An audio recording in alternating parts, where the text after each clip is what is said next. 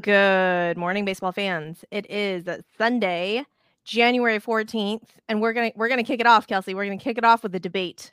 I'm ready. Bright, I say bright and early, like it's I mean it's not that bright or early, It but is- whatever. It is for a Sunday. You know, I feel like Sunday is just kind of a slower start to the day. It is for me anyway. It's the one day Okay. that I don't really.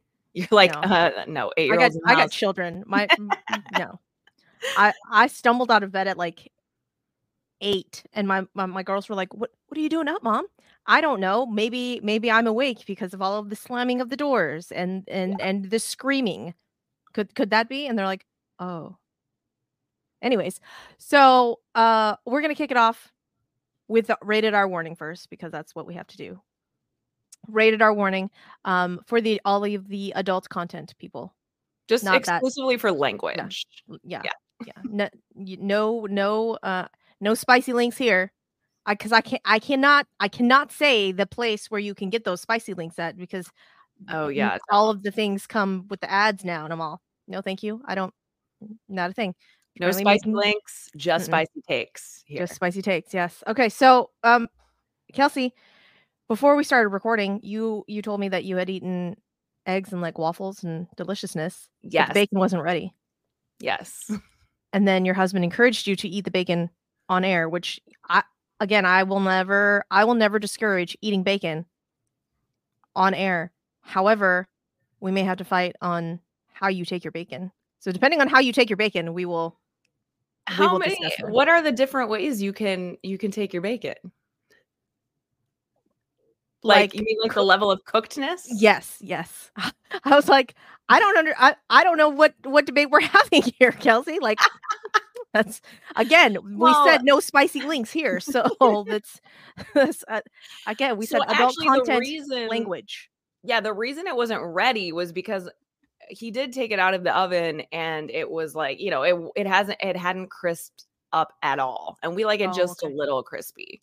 Not like oh burnt crispy, but like just a little, just that right level of crispy. Kind of the same way that like when you're roasting a marshmallow, uh-huh. you want it just like lightly browned for your s'more. oh okay okay Is that is I- that the wrong answer?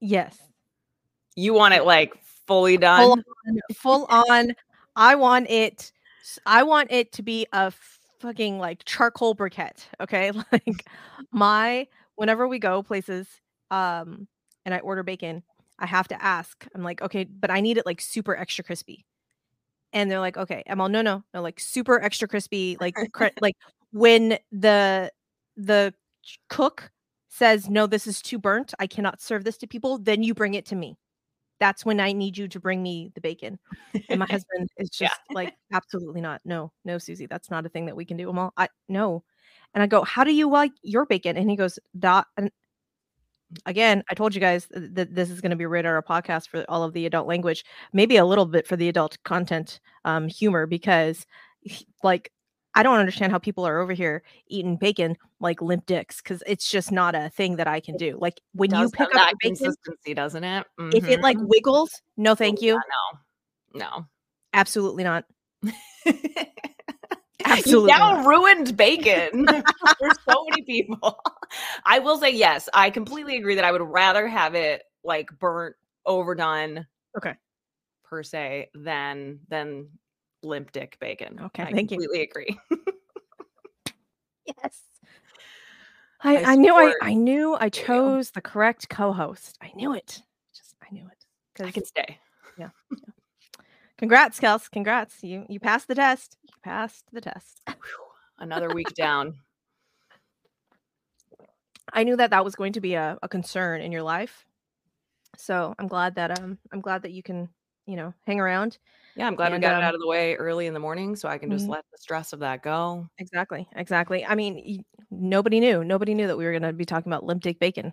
This was my here it is. arbitration case. and there was no in between. There is no in between bacon. it's true. You have to settle one way or the other, and the verdict is out. So This, it, all, all, all very true things, Kels. All very true things.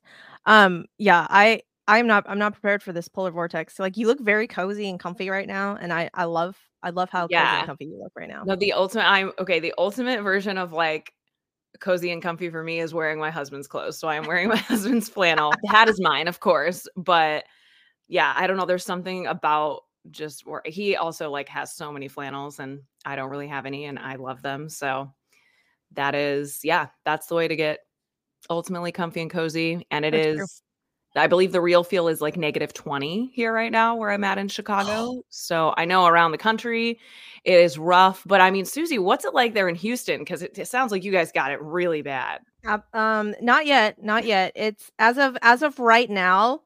Uh, um, as of right now, it's 47 degrees. So 47. you're hurting. You're hurting over there. I I actually am. I, it is. I am actually chilly. I I have. I don't have. Um. I am of the. We don't turn on our heater, like in our house, like the Mm, overall. It just whatever room you're in, we just turn on the space heater because that's it's whatever room you're in. And so we have a space heater going in like in our main room. But tonight the low is 43. Tomorrow the low is 33. Tuesday the high is only going to be 41 and the low is going to be 26. ooh. And and everyone laughs at at the Texans and at the the southern people that are like, "It's so cold." blah, blah." We're not set up. You're not. I don't think you guys understand. We're not set up for the cold. Yeah, I was uh the last time I I think it was the last time that it was that cold there. It would have been in 2020, I think. Wasn't it wasn't in 2020 when you guys had like ice and snow and craziness, or was it 21? Maybe no, it was like last. It was like last year. We had a huge freeze last year. Okay, like- well, there was some other time like two or three years ago where you it must have been three years ago. So maybe 21. Yeah, Mm. because it's 2024. Uh anyway. Uh yeah, so I think it was in 21 around this time of year that um y'all had some inclement weather where it was like snow and ice for the it was the first time it had happened in quite a while. Yeah. And many things were shut down. And anyway, I was helping to oversee some fitness studios in the Dallas Fort Worth area during that time. And I remember just being like, what do you mean? That's what I learned all about Yeah. that. Like, what do you mean you don't have de-icer? Like, how, how can the lock be stuck? Just Yeah. you know, pull your de-icer that you keep in your pocket, like out. It's January. I'm like, what words are you saying right now? Like, what's the de-icer? Like, I don't, I don't, I don't know these things. But yeah, it's it's one of those things where I'm all, uh, I and Dallas Fort Worth area actually gets colder than than us down here because they are yeah. further north because you know southern Oklahoma. Uh, and so when it gets that cold down here, and when I say down here, I'm we are literally like 15 minutes from the beach. So oh, wow.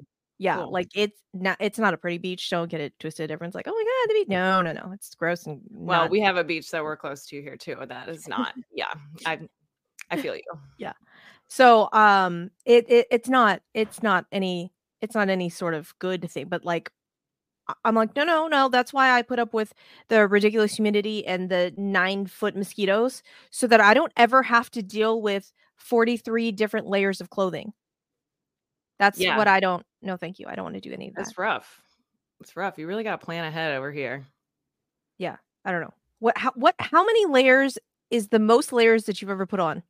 Oh gosh. I mean, I have no idea. I'm trying to think at the times I have waited out in the cold. In, there was a time like in my my high school and, and maybe even college years where there is a thing called uh, like rush tickets that you can get when Uh-huh. you're a student for like Broadway shows. Uh-huh. And so both in Chicago and and some in I don't think I ever did it when it was super cold in New York, but downtown Chicago where most of the theaters are is also right by the lake. So it's even colder and you get like Ah, the lake effect, the wind chill Right. is really bad down there. So I'm going to say those are probably some of the coldest times that I've like st- you have to stand outside and wait for the box office to open because they only have them for like the first 10 people in line or something.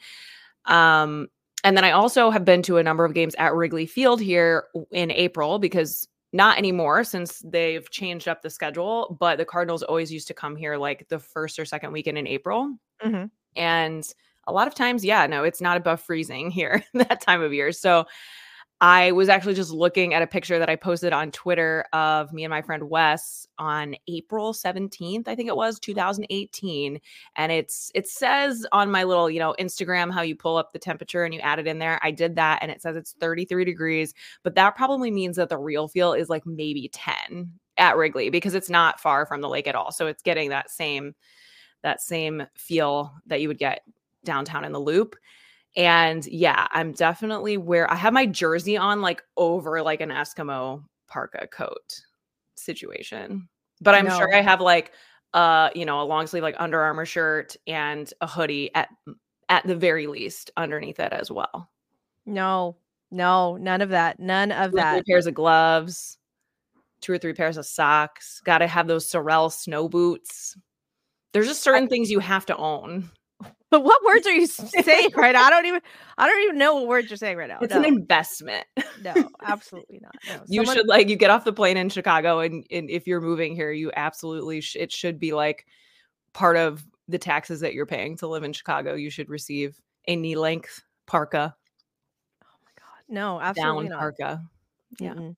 No, no. Some uh th- and this this really is all it has all come about because I have I have watched foosball on TV and that stupid Kansas City Chiefs Dolphins game. Oh my gosh, Where- it hurt to watch that. I Andy Reid literally literally So had snots snotsicles, So icicles on his mustache.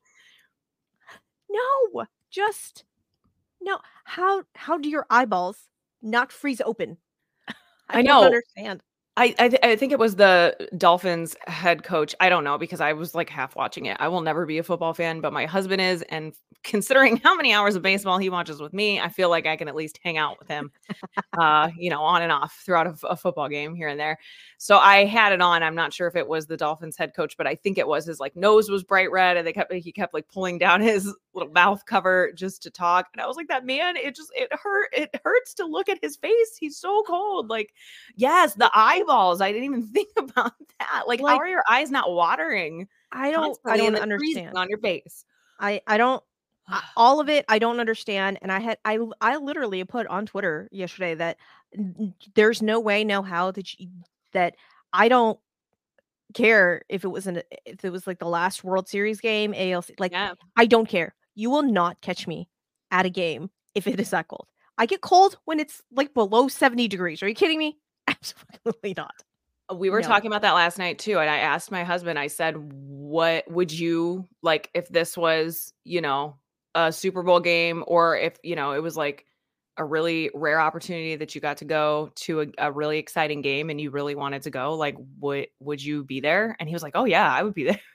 I'm like, I because I and then I said I don't think I would go to I would not go to a Cardinals World Series game if it was under 20 degrees. Like 20 degrees is like the cutoff for me. Like the actual physical temperature. No what no absolutely not no Because I, don't- went to that 33 degree game where I'm telling you, I'm sure the real feel was significantly less than that. But no, there's I would draw the line at this kind of weather because it's just painful and it's it can be really dangerous. So that's why I thought it was. I mean, obviously they took all kinds of preventative measures, whatever they could to protect the players and stuff yesterday. But No, when you when you have when you are literally getting a bottle of water out of the refrigerator yes, and then it automatically just starts freezing, that is that is the temperature that that you stay inside. You stay inside. You don't you don't go to paid 15 bucks for a Busch Light and it just explodes in your hand. Can you imagine? Oh my no, A my bush brain light. my brain exploded. All of that, all of that, my brain exploded. Mm. No, no, thank you. Well, we're gonna stay here with our our warm cups of coffee in our cozy studios. Yeah, yeah. So And dream of spring training. We are. We're going to dream of spring training. But first, Kels, we're going to talk about our 40 man finds. Yeah, yeah. If you guys are new around here, our 40 man finds are those guys who uh, obviously are on the 40 man roster, may not be one of the superstars, may not be uh, one of the starting nine, but you know, is is there going to get a shot at some point in time, hopefully. Um, when we were coming up with names for this, thankfully Kelsey came up with a way better name for our, for this segment. I don't know if it's better, but it's maybe more appropriate. I I don't know. I think at some I think maybe at some point we will go with Diamond Daddies and and that's going to be a whole other segment. We'll get a whole new slew of listeners. yeah. Um but so we are doing the NL and the AL and we split it up to where we can figure out and learn new things because you know we're all about learning here. So Kelsey has the AL and I have the NL. And um, Kels, why don't we um, why don't you tell us who your American League 40 man find is? Yeah, well, we are going from teams with the worst record to the best records, and we're we're getting towards the middle here. So this week, I uh, had the task of finding a 40 man from the Red Sox roster, and I'm going to go with Bobby Dalbec, who you may or may not know about. I actually only know of him because uh, last Valentine's Day, so almost a year ago, I did an episode of my podcast, Peace, Love, and Baseball, and we called it, um, oh, the top 10 dreamiest dudes. And I did a draft with uh, my fellow Cardinals fan, Sarah, at Sarah Ann 1212 on Twitter. Shout out, Sarah, uh, for all of her great content and contribution there. But we drafted we each drafted 10 players that we thought were like the hottest players uh-huh. currently uh-huh. in Major League Baseball. And and Bobby Dalbec was on my list. I did not know anything about him other than I was like, you look good on the field. well, now I'm here to learn a little bit more about him because I do care, Bobby. His full name is Robert Vernon Dalbec, and he was born on June 29th, 1995. And he was born in Seattle, Washington. Sounds like he spent most of his childhood there because he is a Mariners and a Seahawks fan. But he actually went to high school in Parker, Colorado, where he was a pitcher and a shortstop. Hello, oh. two-way player. All he right. also played on his high school basketball team. And according to the Arizona Daily Star, he was not selected in the MLB draft out of high school due to his strong commitment to play for the University of Arizona. So he entered okay, college. Yeah, he entered college as a, a third baseman, a first baseman, and a relief pitcher. So if you're keeping track, he has now played four four positions. I guess really five if you consider like maybe he was a starting pitcher in high school. Not really sure. Anyway, he played collegiate summer ball for the Orleans Firebirds in the Cape Cod Baseball League, and he participated in their All Star home run hitting contest. And he also played in the 2016 College World Series with the Arizona Wildcats. He was drafted by the Red Sox in the fourth round of the 2016 Major League Baseball draft out of college. Then he had a $650,000 signing bonus. And he came in hot offensively with the Class A Lowell Spinners of Lowell, Ooh. Massachusetts, who are actually not around anymore as of 2020. But he spent the whole season there in 2017, and he posted a 386 batting average slash 427 674 with seven home runs and 33 RBIs in only 34 games. So, pretty awesome start to his professional career. In 2018, Dalbec started the season with the Salem Red Sox, which is the high A Advanced Carolina League for the Red Sox. And in 100 games with Salem, he slashed 256, 372, 573, while leading the league with 26 home runs and 85 RBIs in 344 at bats. So keeping that momentum offensively as he moves up the ranks. He was then promoted promoted to the Portland Sea Dogs, which is another team I'm not sure I knew existed, the Double A uh, Eastern League on August 3rd of that season. Bobby was actually named the Offensive Player of the Year and Defensive Player of the Year in 2018 for the minor league awards for the Red Sox. So pretty cool. He's getting getting noticed very quickly here. He also won the Carolina League Most Valuable Player Award, MVP. After the regular season, he played as part of the Mesa Solar Sox. That's a cool name, the Solar Sox, uh, uh, as part of the Arizona Fall League. So, uh, the Arizona Fall League, maybe we can talk more about that sometime, or maybe you have before, but it is often kind of an indicator of, of some up and coming players through the minor league system. In 2019, Dalbec began the season back with the, the Sea Dogs in Portland, and he was promoted to the Pawtucket Red Sox, which is their AAA team, in August. Overall, during 2019, he slashed 239, 356, 460 with 27 home runs and 73 RBIs in 135 games. So making that adjustment to AAA may be a little trickier for him, but here he comes. He was also selected this year for the United States national team as the first baseman. So, nice little accolade to add to his resume there. This is the year uh, at the end of 2019, he is added to the 40 man roster for the Red Sox. I assume to protect him from uh, being claimed off waivers. So he was assigned to AAA to start the 2020 season. And on August 30th, Dalbec was added to Boston's active roster following the trade of Mitch Moreland. So they traded away Mitch Moreland for the trade deadline. Dalbec's getting his chance.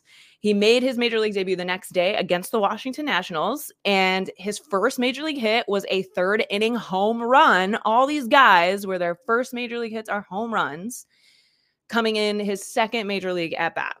Through his first 10 major league games, he hit six home runs, including five straight games with a home run. I think that's where he was like on my radar to begin with. During the shortened 2020 Red Sox season, he batted 263 with eight home runs and 16 RBIs in 23 games. Following the 2020 season, he was ranked by Baseball America as the Red Sox number three prospect. Oh. Yeah. So the Red Sox named him their starting first baseman for opening day in 2021. And on July 29th, this is so random. Uh, he became the tallest player to make an appearance at shortstop for the Red Sox. So he's still bouncing Mm-hmm. around, even though he is their Right. He's named their starting for base first baseman.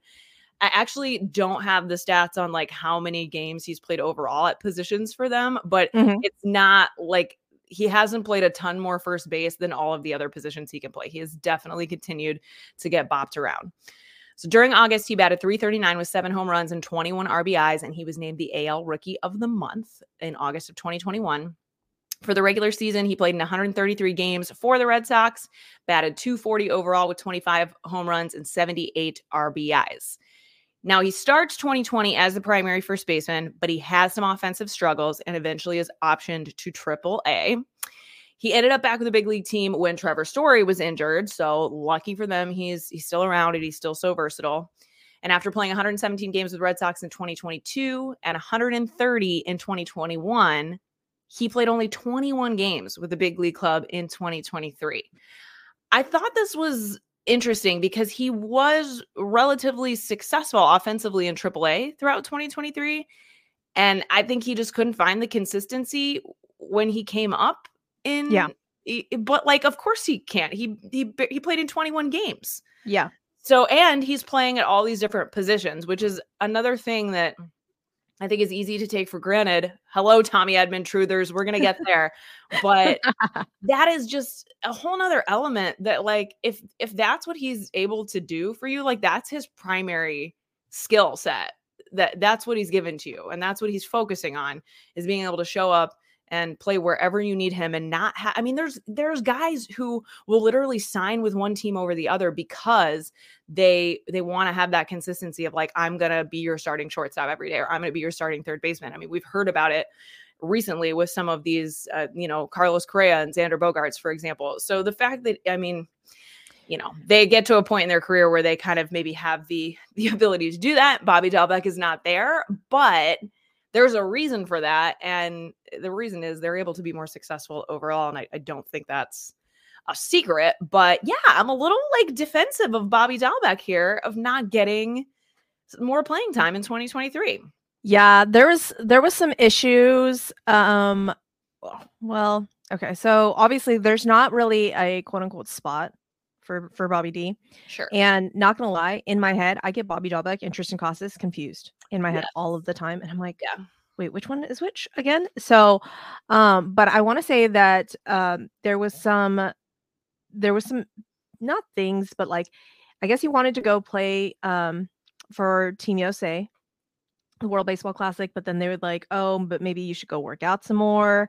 And so there was like there was some like issues there, and there was there was obviously obviously the Red Sox are not in the best of yeah clubhouse shape either. And so there was some things with like where he's gonna play, like how often he was gonna play, and like and I guess that there was some like attitude, I guess. Mm, So i'll have to dig into that yeah, it'll be interesting to see where where how he fits in. It's difficult, right? Because a lot of, I mean, timing is everything with all of us. It's the same in any job, whether it, you're a, a professional athlete. Uh, I've certainly experienced this as an actor or in an office job where you're trying to rise the ranks. Like so much of it is timing in terms of opportunity and and how you're utilized by the company to be able to show your strengths. So that's another thing that like we see guys all the time where you're like they were so mismanaged by their team and you know Right. that's why sometimes they end up having success they never would have had otherwise when they get traded away or whatever. So I kind of assumed it could be that sort of a case, but hard to tell. So while there has been speculation that Dalbec could be valued as, you know, a, a pretty valuable trade piece for the Red Sox this offseason, Alex Cora was interviewed in late December by Greg Dudek at NESN.com. And he said that the Red Sox will likely plan to use Dalbec as a utility player to back up Triston Casas Mhm. at, at first and like possibly even platoon him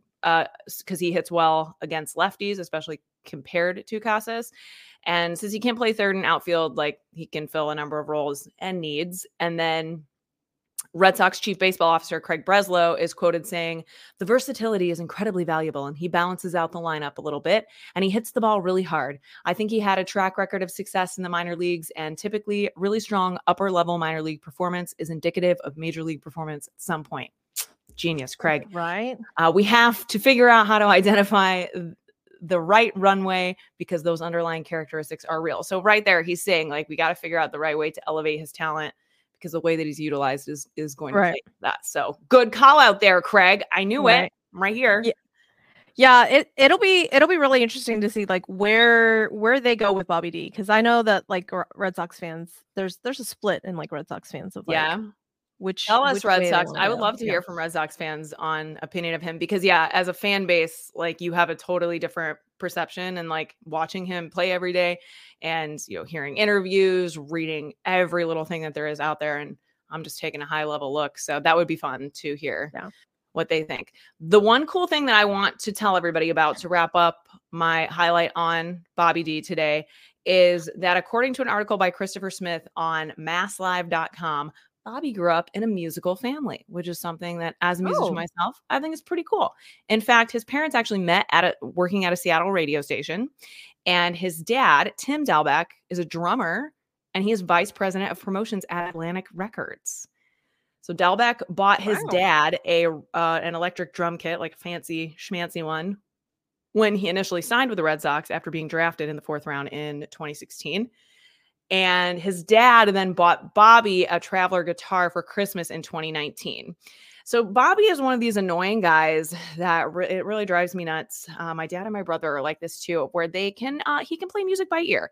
How freaking annoying that he is major league level talent and he can also play music by ear.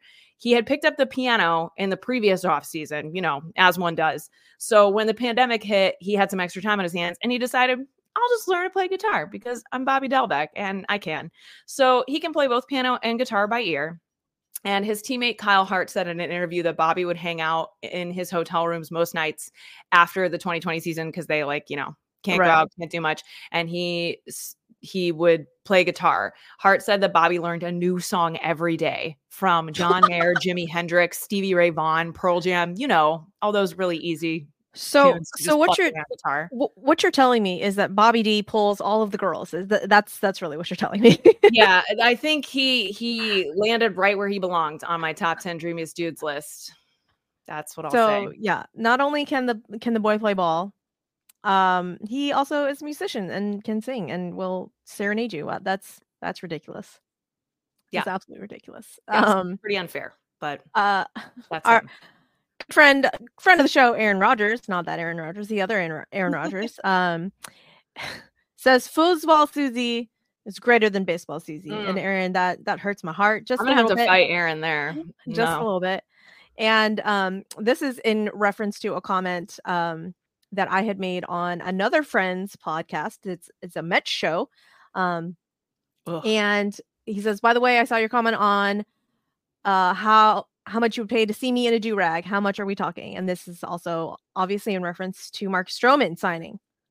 Ah, Yankees, yes. Aaron. Aaron is a Yankees fan. Oh, that's Aaron right. is a Yankees Uh, fan, He's our favorite so Yankees fan. Yeah, I don't. uh, uh, This is like a truly honest question. Do are do rags part of the Yankees like policy? Like, is that allowed? Oh, I feel like they have to be because that would be That would be. Uh, I don't. well. I don't know. I was just gonna say that would uh, come off a certain kind of way that maybe wouldn't be very respectful and inclusive, but that might be part of their thing. Uh, I'm not I'm- gonna say anything else about that. I like I I truly I truly need want to know like need uh, so if you if you know these things Yeah, please Cashman, them. can you confirm? drop them in the comments because I I would actually love to to know this. I don't know if that's part of your policy or not. I don't I don't know. Was there? Did I make this up, or was there a point in time where they didn't allow like visible tattoos? I I want to say that that was an actual thing too. Yeah, I wouldn't be surprised. I mean, I worked at Starbucks right out of high school, and they didn't allow visible tattoos working at Starbucks back in what I it would have been like 2008, 2009. So we've come a long way. We we have But- we've, come, a very long But I, way. I wouldn't be surprised if that was like a Yankees thing. That was one of the first things I thought of when he signed with them, uh, because I'm a big fan of his his big face neck tattoo. Oh yeah. I'm gonna get one like that of Adam Wainwright. That's what I keep saying. um, I'm sure my husband would love that. Uh, but Do it for the content. Kelsey. right, right. Can you imagine the amount of followers? I'd be I that mean, girl. That's yeah. for sure. That would be delightful. Please and thank you. Um, but yeah, so that's that. Aaron, we appreciate you. Thanks for for hopping on and, and commenting. Uh, if you're in the chat, feel free to drop all of the comments um about you know what we're talking about, if, or if you have any any questions, whatnot. But uh, we are going to talk about my my 40 man find over here for the San Francisco Giants. We are almost almost at winning records, guys. Almost Mm. like so close so close. Um but i think i think I, I think maybe next season the giants are it because this guy i think is going to make a difference. Now did i choose this guy? Because i am pandering and because he is korean? Yes. All of the yes. Okay just all of the yes. Is it jung hoo lee? Also yes so, if you are not aware that Jung Hoo Lee is the San Francisco Giants brand new starting center fielder signed from the KBO, he is 25 years old and he's very tall. I say very tall as in like he's tall for an Asian.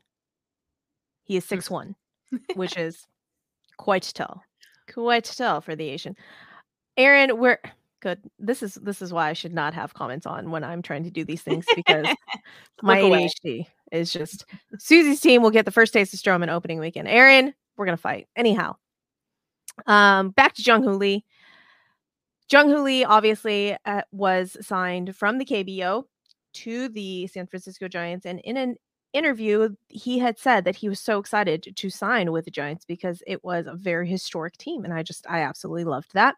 And side note, shout out to all of the Asian players doing their press interviews in English.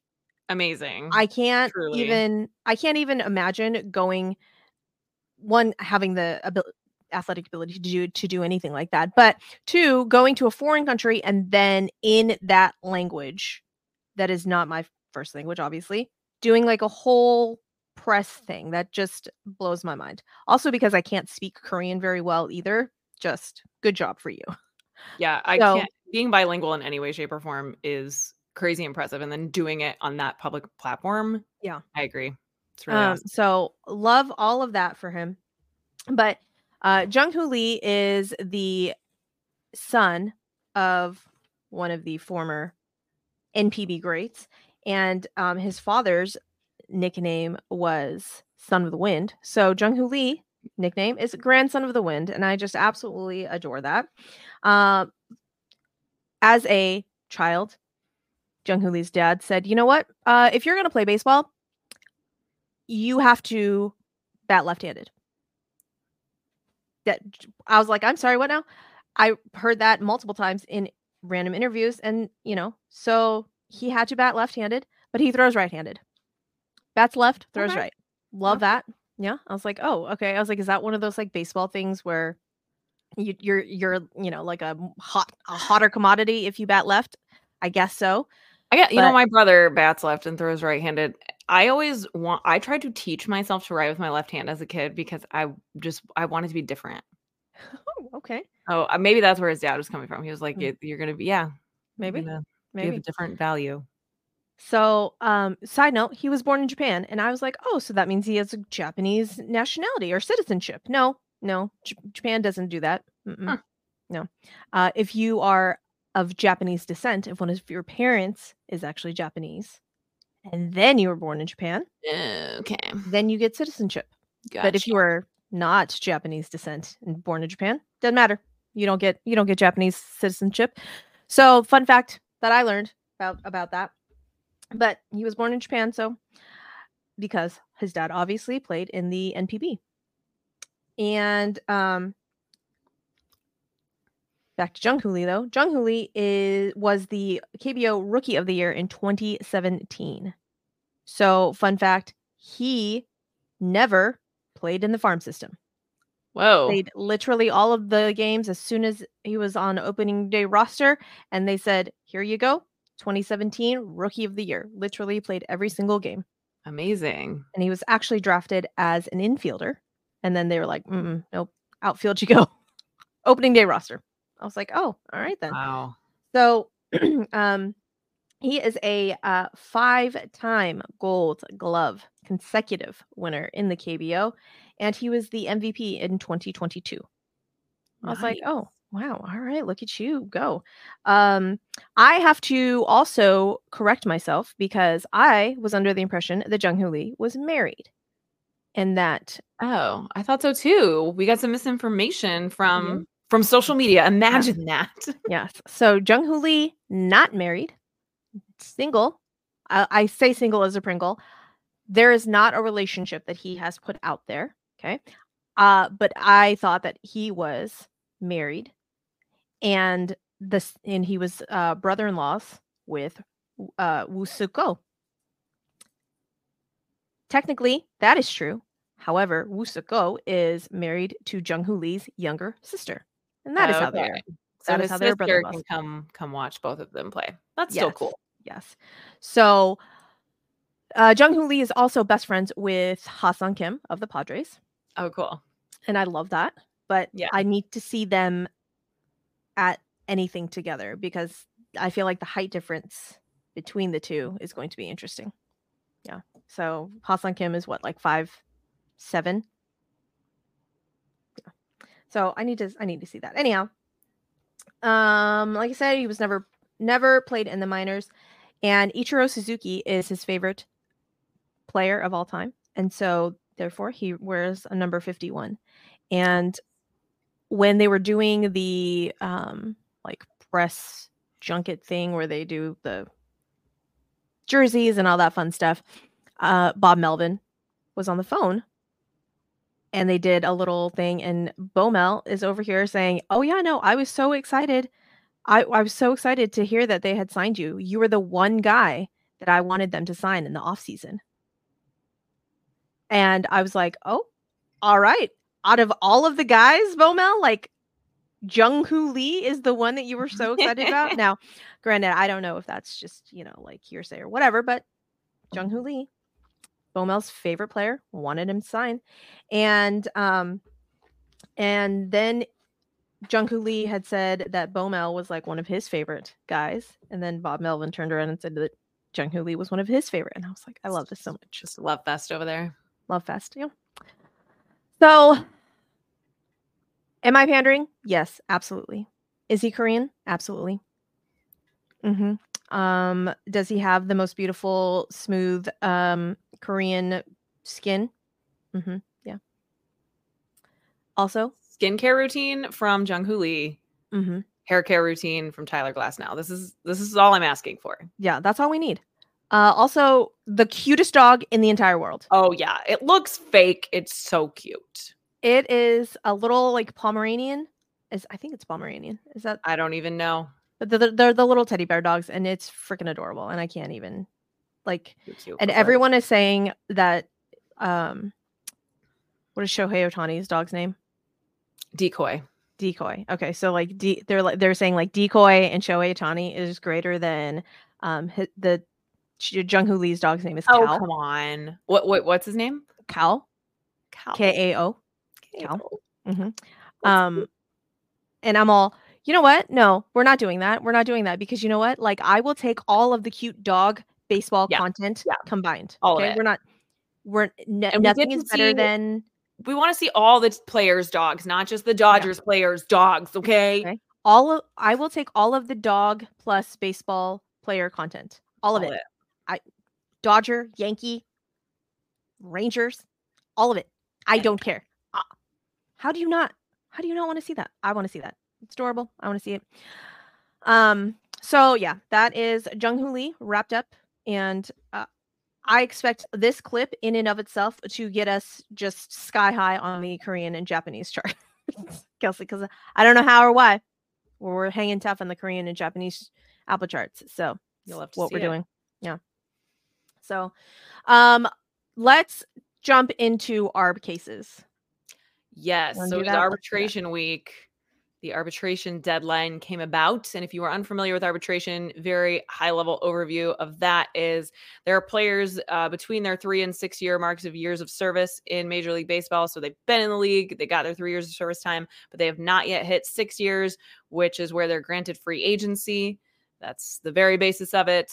There are always exceptions, of course, but they hit arbitration, which is where they file uh, at, at a certain value and the team files at a certain value and a lot of times they meet somewhere in the middle and they agree on a number and then they that's that's what they get paid Yeah. for then they uh, then they avoid arbitration. yes that's once what they agree on that number. season they sign a, a new contract uh, and all arbitration eligible eligible players have to deal with that as part of the offseason by this date but if they do not agree on a number then they have to go to arbitration where they go with a an arbitrator who is just a, a supposedly an unbiased uh, person who just sits there and hears their cases for the, the player and player's representation says this is why they're worth this.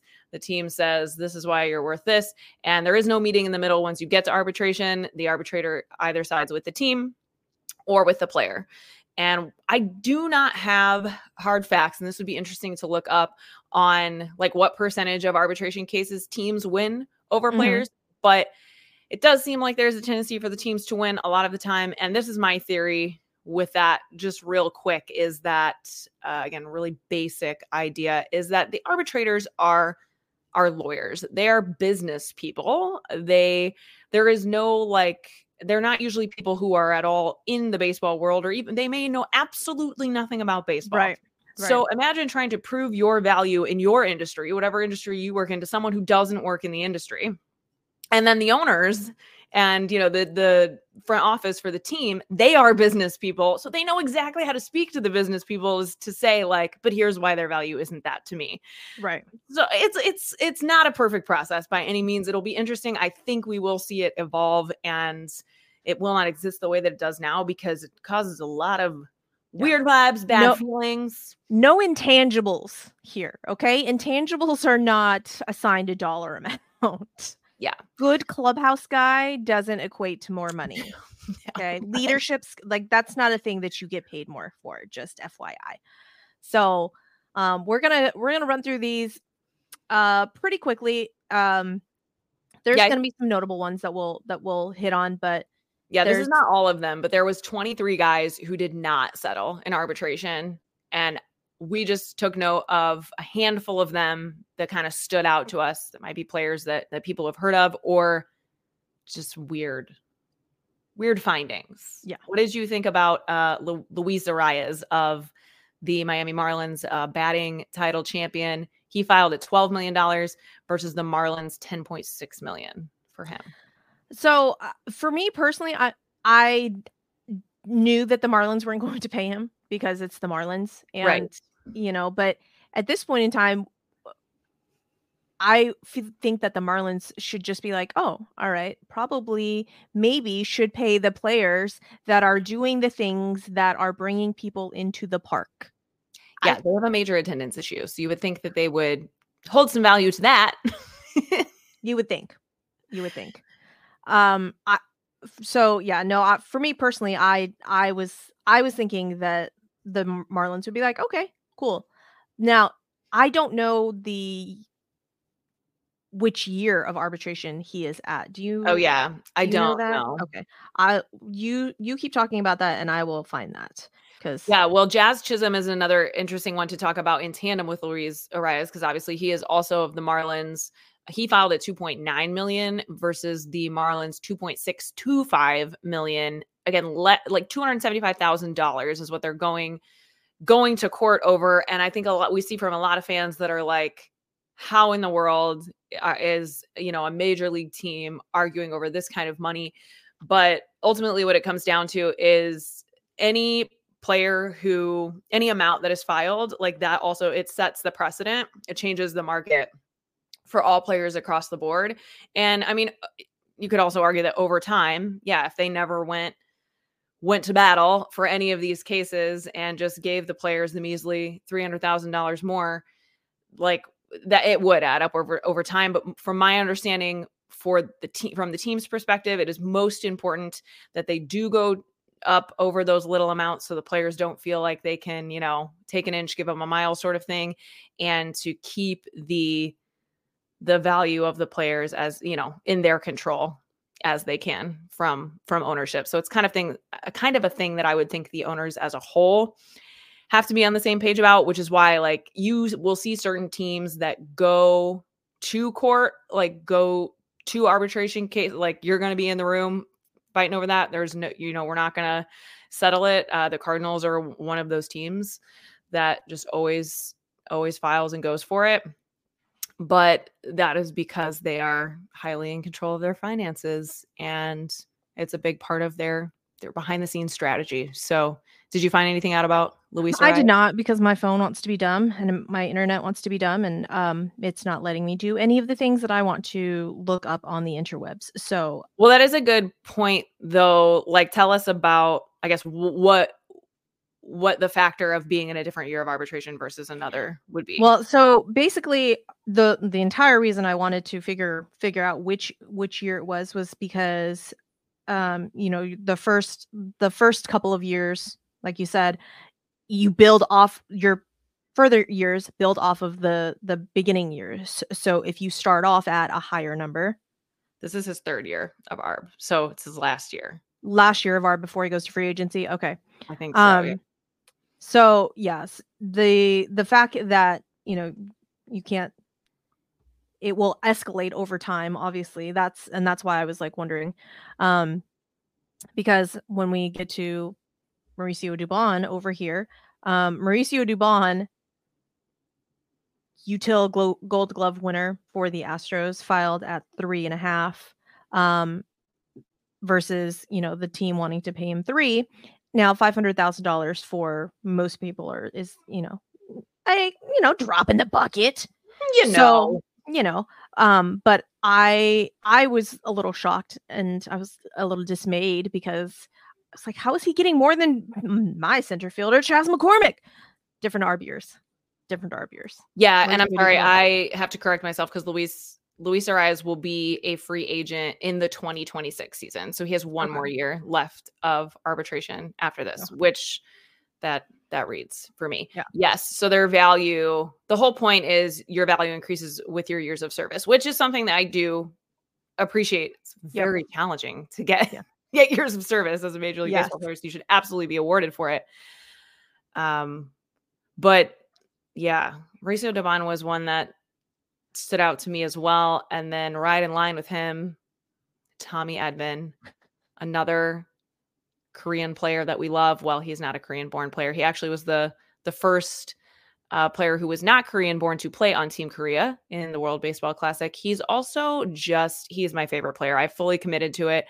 I love tommy Edman and he filed at 6.95 million versus the cardinals 6.5 again $450000 the weirdest thing about this to me is that the cardinals value tommy edman a lot. Yeah. They overutilize him. They are again this is like case in point of their management of him has affected his value and the attention that he gets from the league even. Mm-hmm. like he's he's not he did not win a gold glove this the past two seasons. I think the last time he won was 2022 because, or um, 2021. I might be wrong. Maybe he won in 2022 for second. I would try and help you out to, to Google that, but apparently my phone does not want. I think he that, did so. win in 2022 for second base. I can't remember if it was 21 or 22, but my point being, like, he would be winning a Gold Glove every year, but he's not playing any one position consistently enough. And I know there's that utility Gold Glove, and he was absolutely freaking robbed of that. I love Ha-Seong Kim, but he was robbed. He was robbed because Ha-Seong Kim played like two positions a lot and very well. Tommy Edman played like four or five positions a lot and very well. And just like we were talking about with the level of success that guys are able to find on both sides of the ball because of the consistency, like 162 games, friends and fans. It is a game of consistency. It yep. is a very specific skill set that is not nearly valued enough, in my opinion, in professional sports. Don't get me started with professional entertainment as well to be able to have that level of versatility to, because not only is he he it, it's not like he's elite in only one spot and then he can like kind of do the other ones. No no no. He's elite at all of them and he doesn't miss a beat. So yeah. I yep. i need to breathe. Yeah well and advice, but the the funny i say the funny thing the the thing with mauricio dubon is that he is not an everyday player and yeah he wants to be an everyday player. I mean, obviously everybody wants to be an everyday player, but there's there's just no spot for Mauricio Dubon. Tommy Edman is an everyday player, regardless everyday of where player. he plays. They will fill him somewhere. Mm-hmm. like Mauricio Dubon is only, I mean, really should only be utilized as an infielder, but he's not. Excuse me. Um, so the fact that like the rest of these players that are on the the list are literally everyday players that you're like, like, why? How? Mauricio Dubon is really the only one that I'm just like, hmm. I love you, Doobie. You got a gold glove. Yeah. I guess Vladdy G is another one that I think like maybe filed a little high. I thought it was funny that he filed at 19.9 million versus the Blue Jays 18 18.5 for him because uh it's i felt like he's trying to get that like 1999 you know 99 right. 99 and it's it's not 20 million it's it's you know he's playing the mind game there so i just thought that was kind of funny um but yeah adolis garcia was another one with a pretty substantial difference he filed at 6.9 after his you know postseason stardom last season versus the rangers 5 million not super shocking on the rangers end there but you know it's Adolis Garcia. He made a name for himself. People want to see him get paid and rewarded, even though, again, I know that was kind of a, a flash in the pan, and that's what they're going to argue. So it'll be interesting to see how that one goes. Jonathan India of the Reds filed at 4 million versus 3.2. So even the Reds, uh, I mean, of course, the Reds, I should say, are, are right. going about over $800,000. This one is the closest one. Casey Mize, who I don't know anything about, but I just had to call this one out he filed at eight hundred forty thousand dollars versus eighteen or I'm sorry, eight hundred fifteen thousand dollars.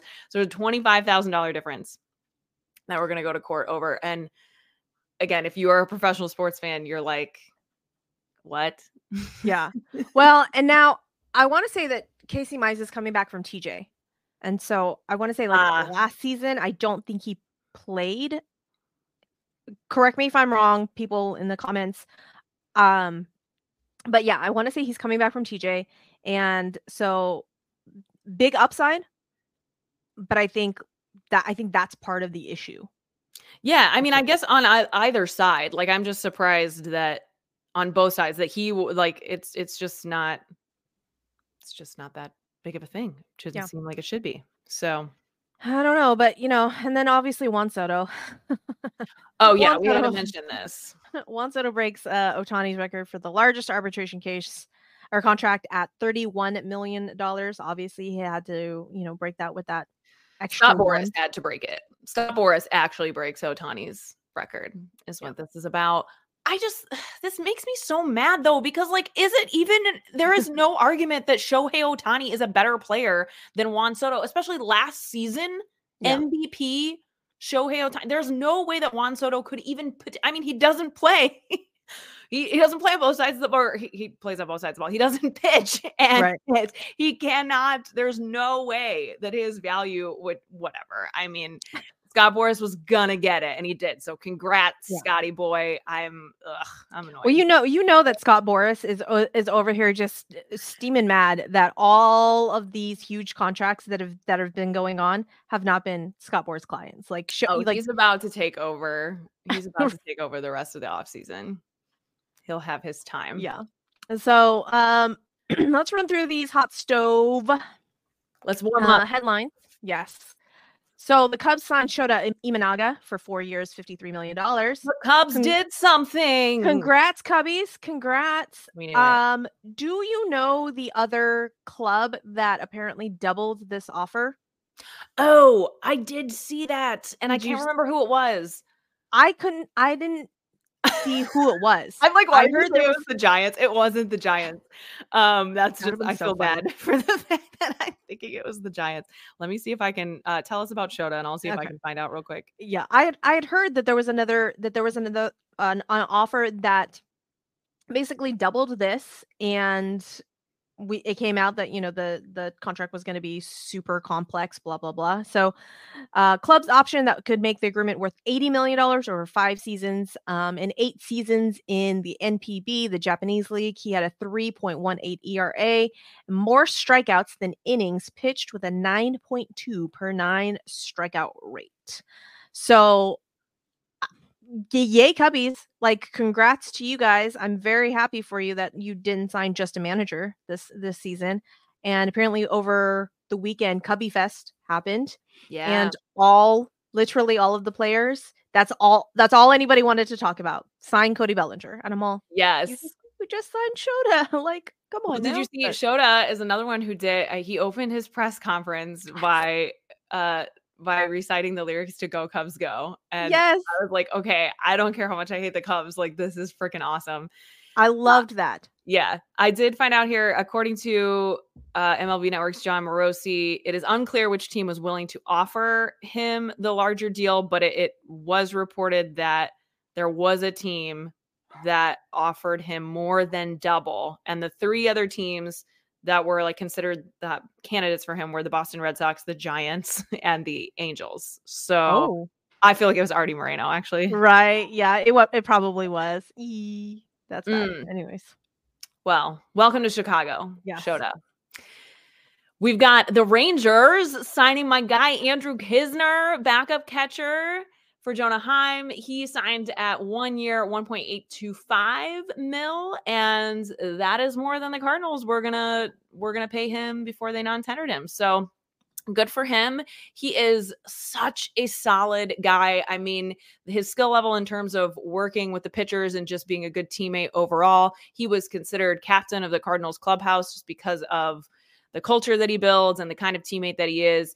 And you know, there is no coincidence that the Cardinals ex pitching coach, Mike Maddux, who is now over there with the Rangers after uh, other fan bases may not have followed this as closely, but Mike Maddux basically said, like, I am retiring or I want to take on more of a part time role with the team and stepped away from the Cardinals. And then the next thing we know, he signed with the Rangers. So he is from Texas and from that area. So cool for him. But this is absolutely a Mike Maddux stamp of approval move and awesome for Kiz. I hope he gets a great opportunity there and he's he's certainly going to be an asset to that team. yay, Rangers. Suzy, like, are we done talking about the Rangers now? Let's talk about Stro because we already kind of touched on that. Do we have to? We're gonna talk about the Yankees too. Yeah. Want Okay, this was crazy because Jana and I uh, were doing a live episode of Babes Babes where we went through all 30 teams a few days ago on Thursday night. And we were talking about how she was like, I don't want Marcus Stroman on my team because, you know, Brian Cashman and Marcus, Stro- Marcus Stroman have had words, I guess, via social media, of course. Um, Cashman said something back in like 2019 about how he they did not make uh, effort to trade for him before the deadline because they did not see him as a difference maker for their team. Gee, uh, where have we heard that before? I mean, he said something like that about Jordan Montgomery too, but you know, Jordan Montgomery didn't lash out on social media. Marcus Stroman did, and since then, all of that has been scrubbed from social media. You won't find it. I'm sure somebody's got the screenshots though. and that that's Marcus Stroman. You know, that Yeah. was actually that's one of the reasons why I like knew the Cardinals would not touch him with a 10 foot pole. And you just gotta that's that's him. That's his personality. There's a learning curve with uh for guys a lot of times w- Yeah. with that. And to some extent, like I don't hate it. I like he is who he is, and I'd rather see that than somebody like um ooh, I can't think of it off the top of my head. There's I shouldn't I shouldn't say it anyway, but there are certain players that like they say the right things, Uh-huh. but you know they're they're saying the right things because they know how to say the right things, but you're like you're actually a dick. Like just ugh. So I'd ra- like I I like Marcus Stroman for being who he is, and we'll see if he continues to just get to be who he is as much as he can be. Wear that do rag with the Yankees because he got two years, 37 million, with a third year at 18 million dollars, that which is contingent upon him hitting 140 innings pitch in the 2025 season. So if he Oh. if he gets 140 innings pitch in 2025, he will automatically qualify for that third year at 18 million dollars.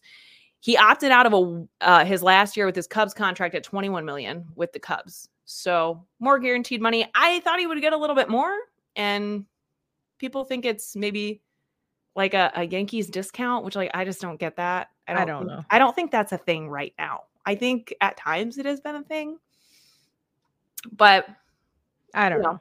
uh, the one thing that I'll say about this before we move on is that Marcus Stroman is absolutely a guy who will rock the pressure of the pinstripes. So I think we could see him be really successful in a place like Yankee Stadium because he could definitely handle handle the pressure and he will thrive. I think uh, in an environment like that. So we will see. Interesting move though. Didn't see it coming.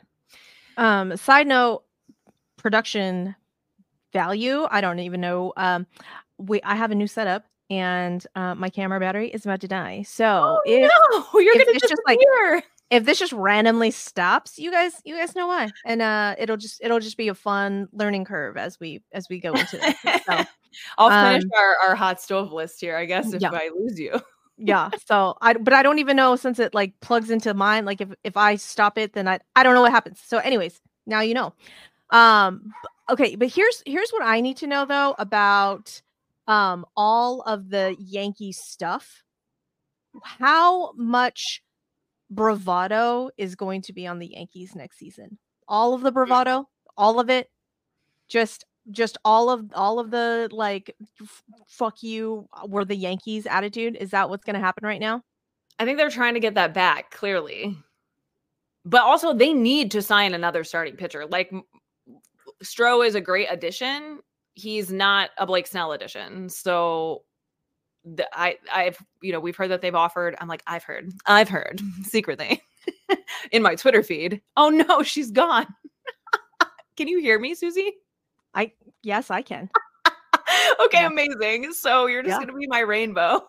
oh, you're back. You're I back. am. Maybe. I don't know. I don't know what's happening. Like I said, production value Oh, through the back. roof, guys. Yeah. Now you're back. Oh, Yeah. this is so interesting. Okay. Well, as at, at least we can hear you. That's what's really important. But um I totally forgot what I was saying about The the rain the rainbow just mesmerized you and you're like, I can't, I don't even know any longer. I was not Um, expecting that.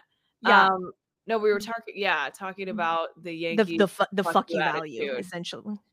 yeah, they're definitely trying trying to get that back. We heard that they made an offer to Blake Snell. So wait to see on that.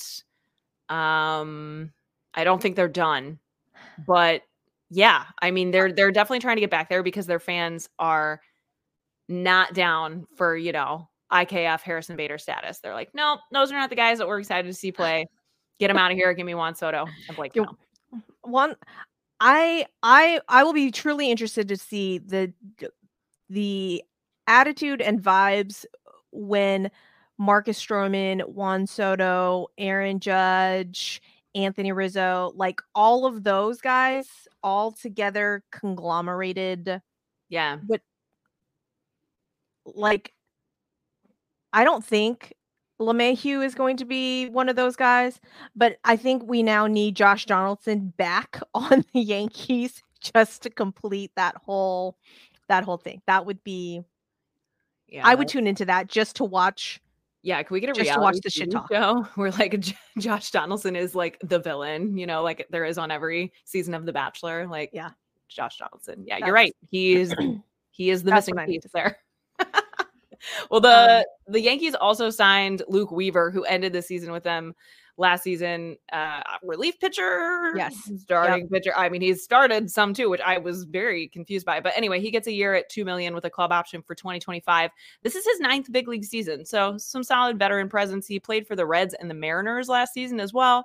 Again, ended it in the Bronx, and he made 23 starts last season, wh- Yeah. which I missed. That was not on my radar. His uh, ERA was 6.4 as a starter last season, so not great. His career numbers are 27 and 42 with a 5.14 ERA over 574.1 innings pitched in 144 games. So he's been out there doing the work. Uh, but Yeah. gets blown up. yeah, Gets blown up as a starter. As a relief pitcher, he's okay. But they the Reds especially used him as a used him as a starter. Ah, and they were like, "Oh, JK." And then the Mariners were like, "No, we got this." And he went over to the Mariners as a relief pitcher and like brought his ERA down. yeah. And then um I want to say that he started a couple games for the Yankees and didn't do well. And I'm like, yeah, they I don't know what y'all are doing. Don't don't use Luke Weaver as a starter, guys. so that experiment, yeah, hopefully is over for poor Luke Weaver. He played he played for the Cardinals for a time as well. Uh, the Brewers, uh, they avoided going to arbitration with their closer Devin Williams, and good call, Brewers, because come on, after the fit that Corbin Burnes threw last season, did you really want to see it happen again with a Yeah. guy like Devin Williams? No. Williams filed at 7.3 million in arbitration. The Brewers filed at 6.65. Like not not really close enough in my Yeah. opinion. Uh, but the Brewers and Williams ultimately agreed to a 7.25 million dollar deal for next season with a club option for 2025 that is worth 10.5 million.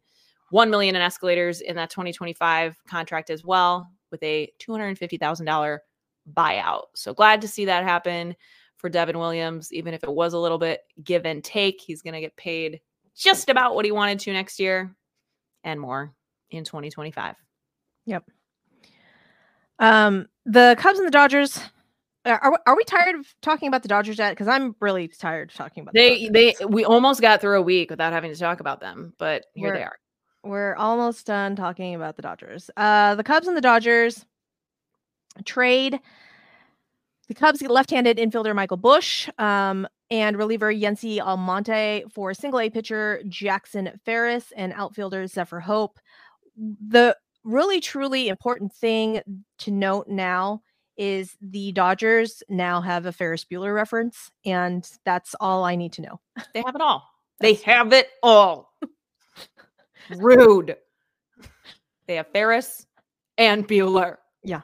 So, but it'll be interesting to see if Michael Busch actually gets some run time. Um, I know he was blocked in the Dodgers system.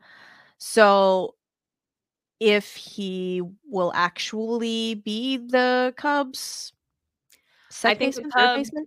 I think he could be possibly be their third baseman. The he's the number six prospect. Uh, or he was the number six prospect in the Dodgers system. He is in AAA or played in AAA last season, and I think I mean the Cubs have been looking for a solid starting third baseman all through last season. They had like three or four different guys out. They were running out there, and I really think they are high on.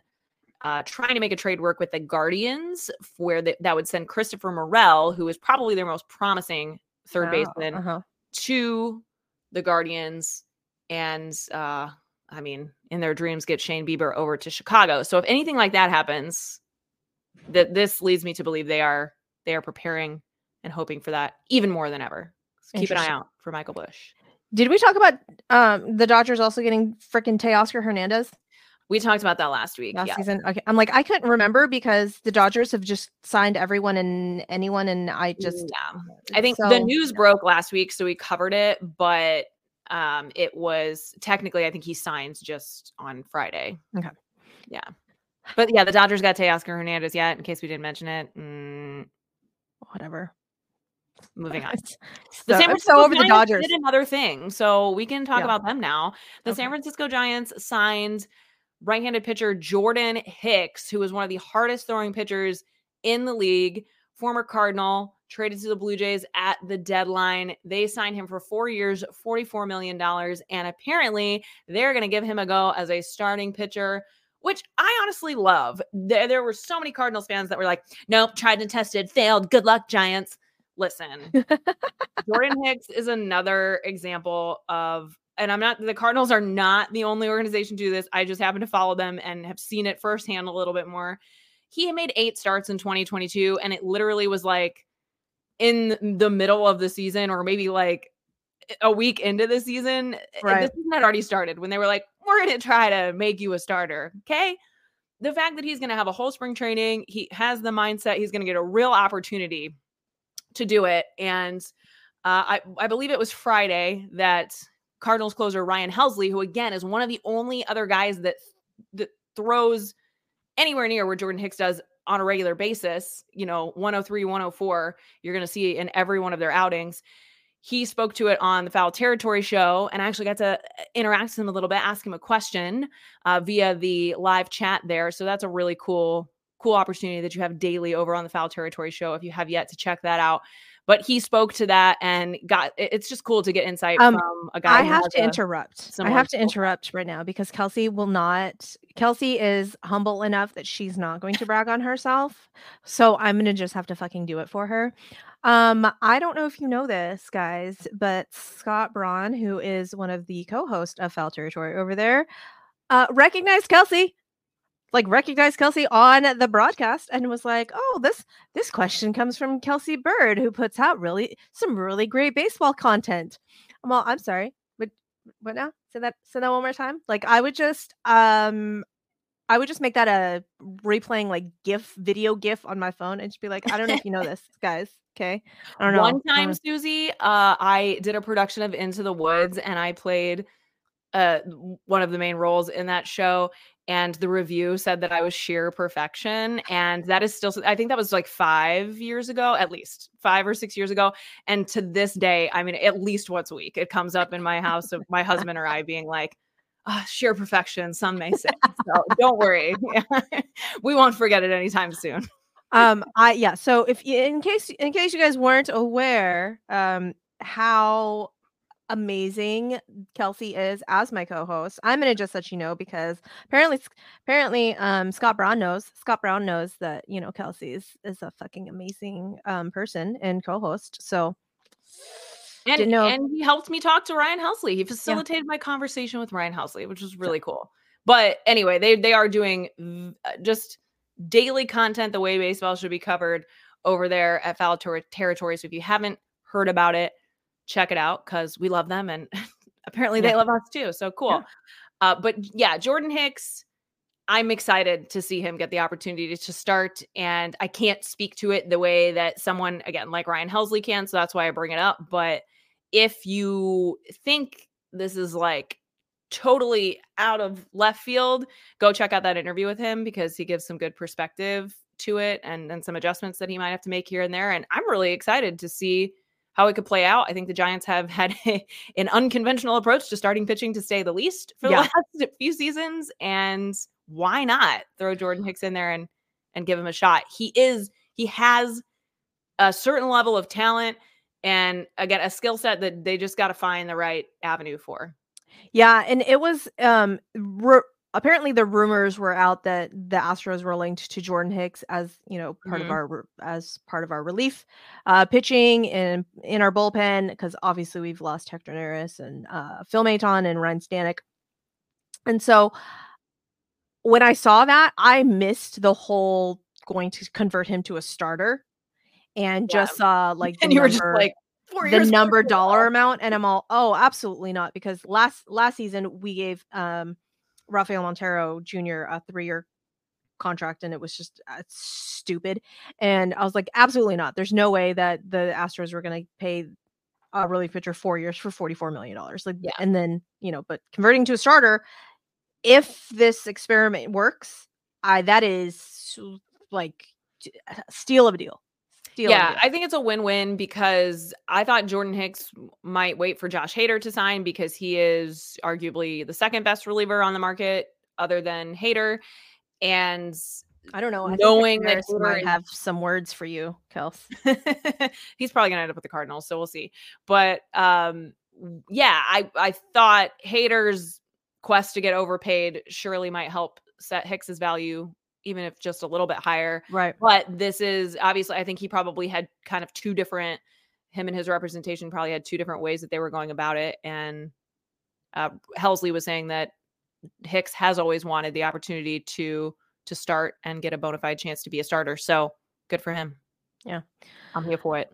Um, the Reds. Reds are sneaky, making all kinds of moves. Like I, I did not see the Reds being so Yeah. Active in the offseason, but good on your Reds. I'm excited to watch you guys next season because they signed left-hand pitcher Brett uh, Brent Suter for one year, 200 $2.5 million, excuse me, with a $3.5 million club option for 2025 with its $500,000 team buyout. Um, I'm so excited. Like he grew up a Reds fan and is from Cincinnati. That Yeah. like hometown boy gets to go back. I love all of these. Pumped. And he's just such he's such like a down to earth dude. Seems like such an awesome teammate. He has From the Rockies, right? He was yes. Who was he with before he got picked up by the Rockies mid-season? Um he was with the Brewers before then. Okay. Yeah, he was I think he was DFA'd by the Brewers and picked up off waivers by the Rockies. But yeah, so cool. I mean, he's he's so pumped. He is very he adds an element of versatility to their bullpen that uh my my Reds fan, my go-to Reds fan, John, brought this up on our live stream the other night because it like happened while we were or the same day that we were recording and I kind of missed it. But yeah, to your point, the the Reds are raising the bar for the Central Division the same way that the Cubs are. And I'm here for it because it's just another reason why I need the Cardinals organization to look at this and say, like, it's not enough just to skis into the playoffs every year. It that's not going to happen anymore with the way that these teams are are co- more committed to being competitive than they have been in quite a while. So I'm so. I'm I'm so excited. Once all of the free agents that actually sign and like go to their respective places, I'm so excited to go over like these teams and do Yeah. like a like a team ranking kind of deal because Mm-hmm. that I've been on the Reds pitching staff for the last two seasons, like for fantasy baseball. Um, side note, do you want to do fantasy baseball? I've never done fantasy baseball before, and I would, since you don't have rules and you might judge me less, like I'll do it.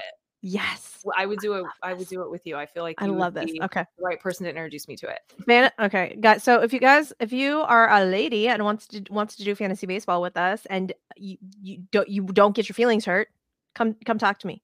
Come slide into my DMs so that we can ta- chat about this fantasy baseball. But um, I have been on the Reds pitching staff for my fantasy teams for the last two seasons, and they have gotten me all kinds of points, all kinds Yeah. um so depending on and we'll we'll go over this but depending on like the league you get various points depending on like what categories you you put in Mhm. and strikeouts strikeouts are a huge thing Mm, in in my league so you don't want ground ball pitchers yeah. ground ball pitchers pitch Noted. contact guys don't you don't want them okay um Blake Snell probably not not your favorite Oh, yeah. guy okay. Not going with him. um strikeout pitchers strikeout pitchers are the guys so hunter greene would routinely like when he was on would give me so many points so Yeah. many points.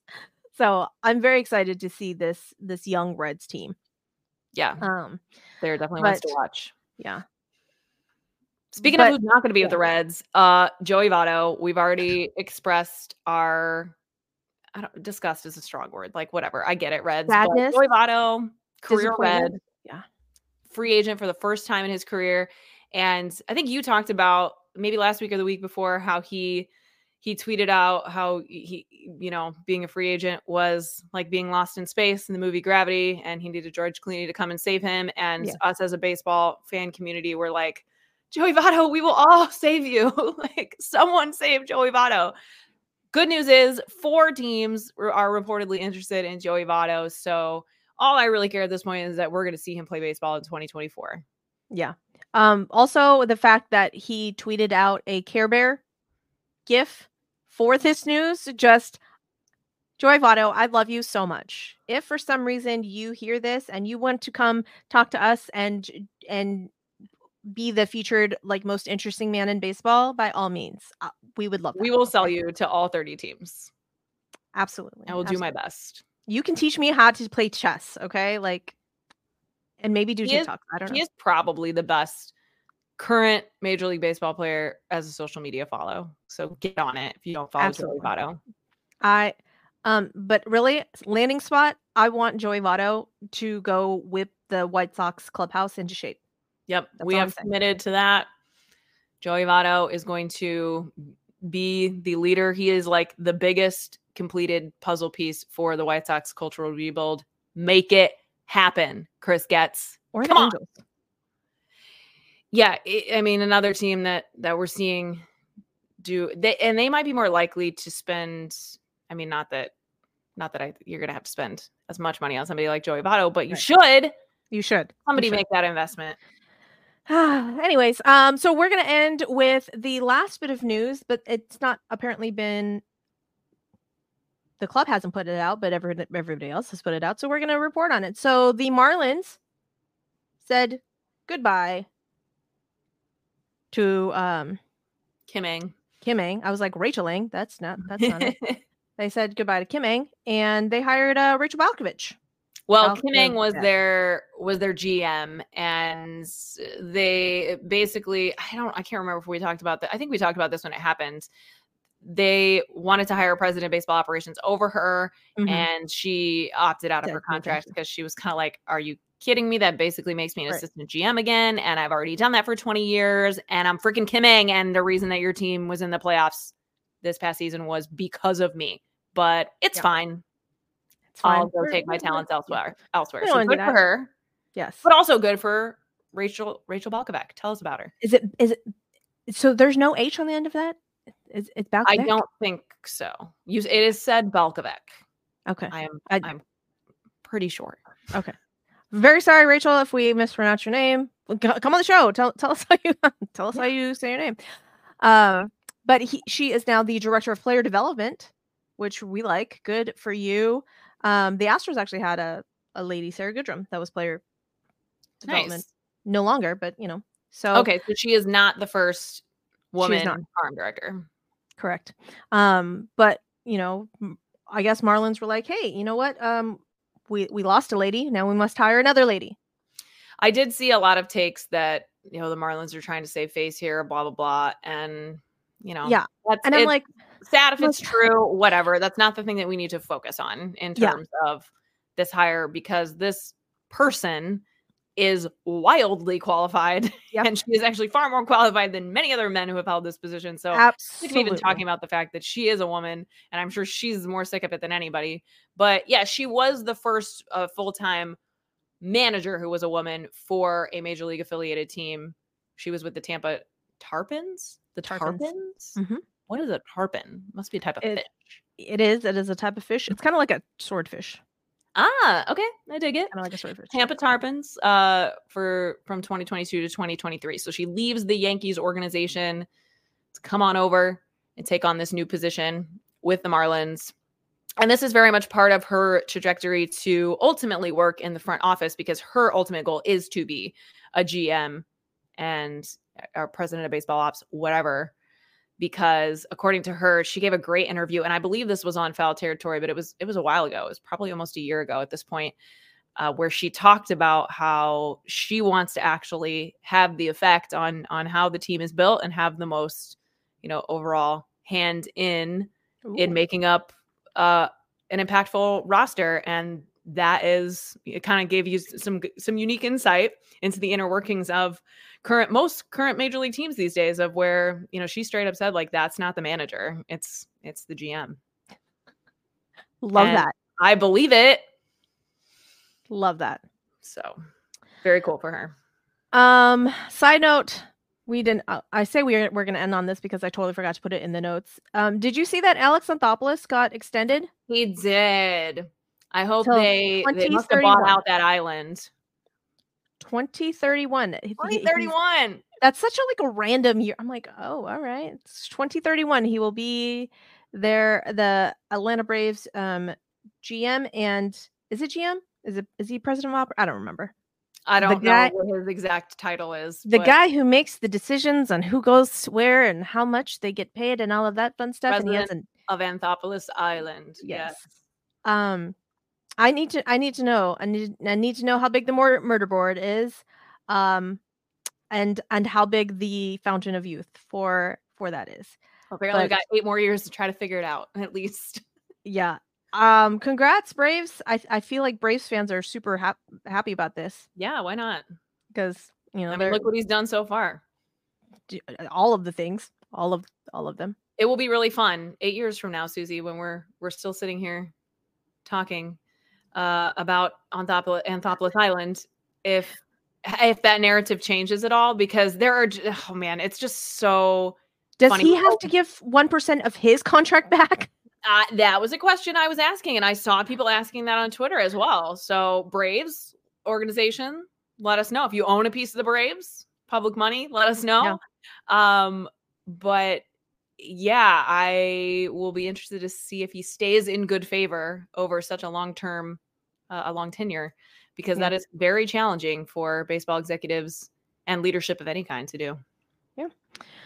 Um yeah, so that's that's about all of the news around the around the leagues. I'm sure we've missed, you know, tiny moves here and there. Kyle Tucker got married over the weekend. Kyle Oh, Tucker yeah, congrats, Kyle Tucker. Yes, our king. Um side note, Alex Bregman was not at the wedding. Ooh, I was interesting. like, I was like, what's that about? What's that Jackson about? Holliday, I think, got married last weekend, Oh. and he's 20. He's Yeah. 20. But He anyway, like, all the car Oli Marmol was there, Adam Wainwright was there, Matt Carpenter was there, Matt Holliday obviously is his father. So all of these, you know, Cardinals royalty at the Jackson Holliday wedding. So That- watch out, Orioles. The Cardinals might pay for Jackson Holliday. Or his dad might take a hometown discount. I, I thought that I was, I mean, obviously he's still very connected with the organization, Yeah. but I didn't realize it was like that Oh yeah. you know, right. come to my son's wedding. So fun thing. Oh yeah, for sure. Um I yeah, I don't I don't know what's what's happening over there with with with ever, I was everyone's like, "Oh, but Alex Bregman wasn't there. Um Altuve wasn't there." And I was like, "Guys, not everybody can come to everybody's wedding, okay?" yeah, on." and not all of them have to be best friends. I mean, it's again, it's just like with any coworkers. Like you have two or three coworkers that you would consider like friends outside of work, maybe if you're lucky, and then Yeah. there's you know there's 30 more, but they're not people that you're going to invite to your wedding. It's fine. Yeah. It's fine. Yeah. So I'm like, I I needed to see the Ryan Stanek like view with with Kyle Tucker, and I did not see that, and I'm very sad about it. But um, other rumor mill, if if Hector Neris goes to Cardinals, I'll be very thrilled. I will be thrilled for for the Cardinals because apparently Hector Neris is linked to the Yankees and the Rangers, and Hmm. neither team I'm going to be happy about. Hmm. The Absolutely. not. Cardinals are usually pretty good about staying out of any rumor mills, so they just end up like, oh, they did it. They were never really on the radar, so I wouldn't be surprised. And I, I think he's a good target for what they say they are looking to Let's hope. add. So we'll because if because if Hector Neris ends up on the Yankees or or the Rangers, I will. I'm gonna have to fight. I will. I will have to fight Yankee people all the time if he ends up in the Yankees. we're gonna have to put that on the the paid, the Patreon, the paid That's that per fight view with Susie. versus Yankees and Rangers fans. that will be delightful. So, um, Kelsey, tell the people where they can find you on the socials. Yeah, the best place to find me for constant baseball content is on Twitter, Twitter forever at Kburd Tweets.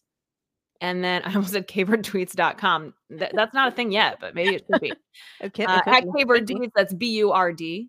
Kburd Tweets. My link tree is there, so that'll take you to you know whatever podcast platform you want to listen to, Bourbon and Baseball, or Babes Babes, or Peace Love and Baseball, which is my solo podcast that I put out every Tuesday. And you know we're on Instagram and Facebook as well. But if you you find that link tree, you find me everywhere you want to be. Yes. So go listen to Kelsey because she puts out good baseball content. Scott Braun says so. So I hear. Yeah, yeah. Um, still holding strong in Korea and and Japan. I don't know how or why you guys found the podcast, but we appreciate you so so much. Holding strong on the Apple podcasts. Yeah, if this was Zoom, though, that that would make hearts and you know, It like exploding hearts. Yeah. Oh, Zoom. Uh huh. It's a little Yeah. creepy. Not not so much on the StreamYard, but on Mhm. Zoom, you do that, and then like if you do like the thumbs up, it do- also does something. But yeah, yeah. Not over here on StreamYard though. Not over here. I mean, that's a little busy. I I don't know how I feel about that. and it's like exploding hearts too, or something. Wow. It's like like when you do like the heart hands, it it does. Ex- anyways, so um, America, United States, where are you peoples? I need you to get on this, please, and thank you. I would I would really appreciate that. I need someone to invest um heavily into into my baseball content career so that I can just do this full time. Come on now, like love that for us. So leave all of the. uh, Please, golly, He's looking to put money in really different creative spots. So I'm just saying. he's our guy. Just saying. So, if you have not yet, please please leave a five star rating. Leave us a written review. We would love that. Hit subscribe on the YouTubes. Okay, I would love that. Please and thank you. I don't know where the the actual subscribe button on the YouTubes is, but it's, It's, like, like, right under the video. Yeah. Pretty easy to Um, find. do it though. Okay, tell your Not friends. spam you with anything. It's just gonna make sure that you know when we put something new out. Come on When you come to YouTube.